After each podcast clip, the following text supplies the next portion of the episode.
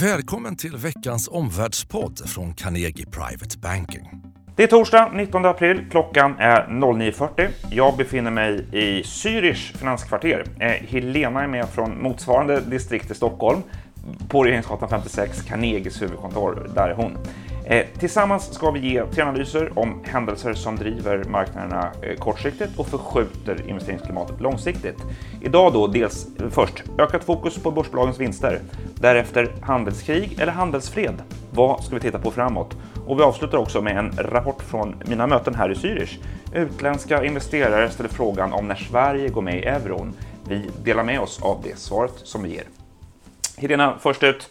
Nu har vi haft två veckor med börsuppgångar både utomlands och i Sverige. Vad är det som driver optimismen hos investerarna? Ja, det stämmer. Börserna har ju stigit, men vi har också sett hur volatiliteten, slagigheten faktiskt har kommit ner igen. Och jag tycker att det är två huvudskäl. Det ena är att vinsterna har hamnat i fokus nu när USAs rapportsäsong har inletts. Men också att oron för handelskrig har avtagit något. Sen kan man ju lägga till att nu har vi haft en rekyl i år på börserna och värderingarna åtminstone globalt och har kommit ner till mer rimliga nivåer. Mm, det lät som tre skäl där tycker jag. Ja. Du säger att vinsterna har drivit investerarnas optimism. Eh, vad har vi fått för signaler där? Många bolag har rapporterat bra vinster och konjunkturen tuffar på så det är inte så förvånande då. Och IMF kom ju med sin uppdaterade prognos häromdagen och den pekar alltjämt på 4% tillväxt i världen. Så vinster har dominerat över handelsfriktioner ett tag och tittar vi i USA så har bankerna visat bra vinster men också ett antal bolag inom läkemedel och hälsovårdssektorn har överraskat positivt.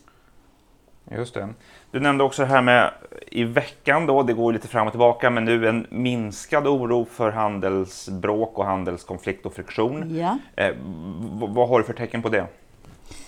Eh, jo, dels så ser investerarna hur NAFTA-förhandlingarna mellan USA, Kanada och Mexiko ser ut att lösa sig. Det varit ett tecken. Eh, sen har det varit frånvaro av tecken. USA har inte liksom ytterligare kommit med en tullista de har inte gjort fler sanktioner mot Ryssland som de ändå hotade med efter de här missilattackerna i Syrien. Mm. Och Xis tal hade ju en balanserad ton, men kanske nyheten var att Kina nu faktiskt tydligt har sagt att de är beredda att ta bort det här kravet man har haft på västerländska biltillverkare som etablerar sig i Kina, att de ska vara till hälften Kinaägda.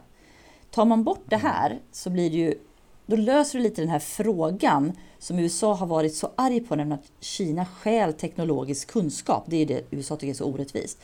Så det här uttalandet det kan mildra tongångarna i den här pågående handelskonflikten.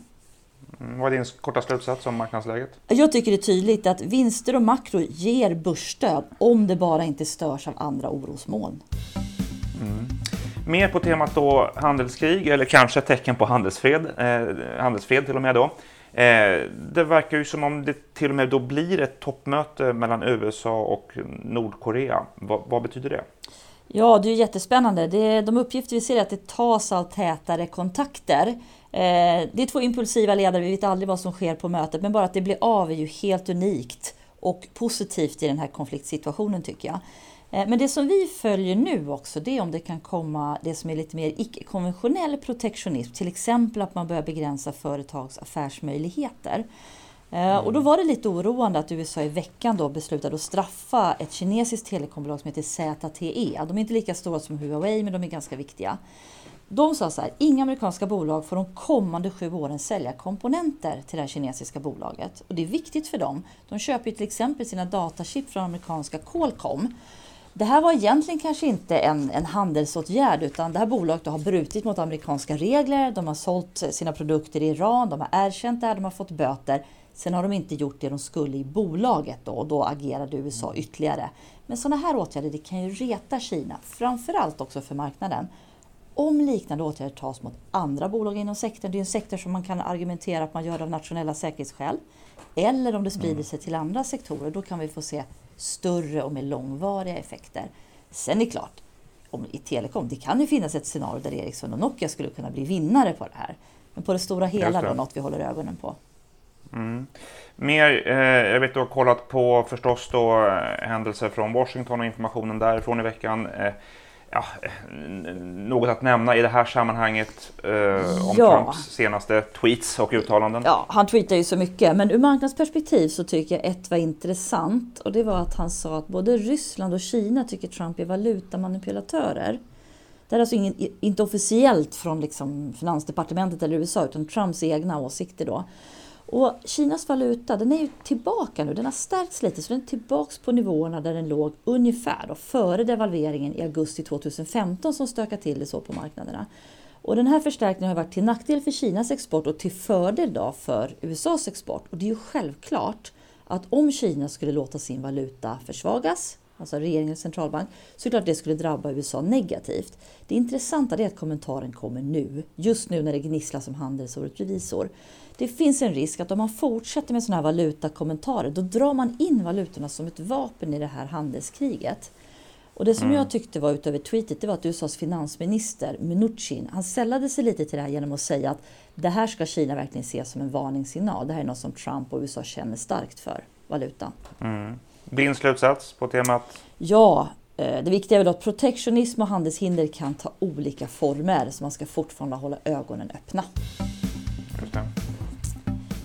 Fråga 3. Henrik, du befinner dig på plats i Zürich och du träffar ju återkommande utländska investerare som naturligtvis intresserar sig för svensk makro och politik. Vilka frågor ställer de nu när du träffar dem? Ja, det, det, är flera frågor som kommer upp förstås. Men en återkommande fråga från utländska investerare det är om vi kommer se ett svenskt närmande eller till och med medlemskap i euron. Finns det på horisonten under perioden 2018 till 2022, alltså nästa politiska cykel? Och det där kan man bli lite förvånad över att den där frågan kommer upp, men ser du på Sverige utifrån så uppmärksammar utländska investerare att Sverige inte har ett formellt undantag från euromedlemskap. Eh, de ser att det händer, att det finns en dynamik på den europeiska scenen, en, en dagordning som drivs av Bryssel, eh, Berlin och eh, eh Macron, Paris då förstås. Eh, och eh, för dem är också, så, och, och, tycker då liksom att under den här cykeln eh, 2018 2022 så borde väl det vara en relevant fråga hur Sverige ska mm. agera eh, vad gäller euromedlemskap. Ja. Frågan kommer upp därför att det är klart att eh, det påverkar ett långsiktigt investeringsbeslut om, om, om Sverige eh, och ett land då planerar att byta valuta. Absolut. Men ditt svar och din bedömning då Henrik, är medlemskap i euron på agendan för Sverige mellan 2018 och 2022? Eh, Eh, när du pratar med eh, offentliga beslutsfattare om detta, både tjänstemän och politiker, så, så, så, så, blir alla nästan förvånade och tycker att frågan är alldeles för tidigt ställd. Eh, det finns ingen mogen opinion för ett svenskt euromedlemskap, är ett återkommande kommentar. Det som är på kartan och det, där det finns en process inledd, det är svenskt medlemskap i bankunionen, vilket är en relativt stor sak. Och det är också ett närmande mot eurozonen och mer eurozonsintegration. Eh, jag uppfattar att många svenska offentliga beslutsfattare väntar nu också och ser på vad de här samtalen mellan främst Macron och Merkel faktiskt leder till. Det finns en eh, skepticism, får jag säga, eh, eh, bland beslutsfattare i Stockholm om att det här är mest stora franska ord och vi får se vad det faktiskt leder till. Därefter får man förhålla sig till, till output ur detta.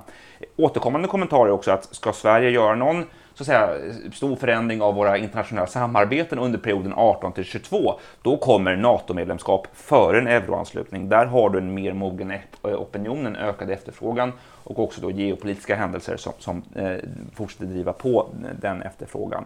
Däremot pekar många på att ja, kanske måste det svenska undantaget motiveras på ett nytt sätt. Sverige måste förklara sin roll i eurosamarbetet efter Brexit. Så det kan man eh, möjligen titta på under, under valrörelsen. Då. Det som skulle kunna trigga eh, en ändrad eh, uppfattning bland svenska politiska beslutsfattare om euron, det är ett opinionsomslag. Eh, det skulle i sin tur om möjligen att hålla koll på kunna triggas av just nu då en och över tid faktiskt eh, mycket svag kron, svensk krona. Det skulle kunna möjligen driva fram en annan opinion och efterfrågan, men där är vi inte alls än idag. Mycket information Henrik. Vad är din korta slutsats kring euromedlemskap? Ja, jag tycker ändå, eh, idag får man väl konstatera det att svenskt euromedlemskap finns inte på horisonten 2018 till 2022. Däremot håll koll på då ett möjligt närmande till eurozonen genom medlemskap i bankunionen. Ja, dagens tre slutsatser det är då nummer ett, vinster och makro ger faktiskt börsstöd om handelsoron skulle minska. Två, mer protektionism kan ta olika former och det är någonting som vi bevakar. 3. Euromedlemskap är inte aktuellt för Sverige 2018 till 2022. NATO kommer före. Nästa torsdag går ännu en after work av stapeln här på Regeringsgatan 56. För då samlar vi investerare, entreprenörer och vänner för affärsnätverkande. På scenen har vi bland andra Mellby Gårds Johan Andersson men också Johan Stähl von Holstein. Du anmäler ditt intresse för Carnegie efter börsen på carnegie.se eb. Väl mött då och på återhörande. Tack för att du har lyssnat på Omvärldspodden från Carnegie Private Banking. Vill du veta mer om vad som händer i vår omvärld och få aktuella idéer till affärer? Gå då in på www.carnegie.se veckans viktigaste och prenumerera på vårt nyhetsbrev.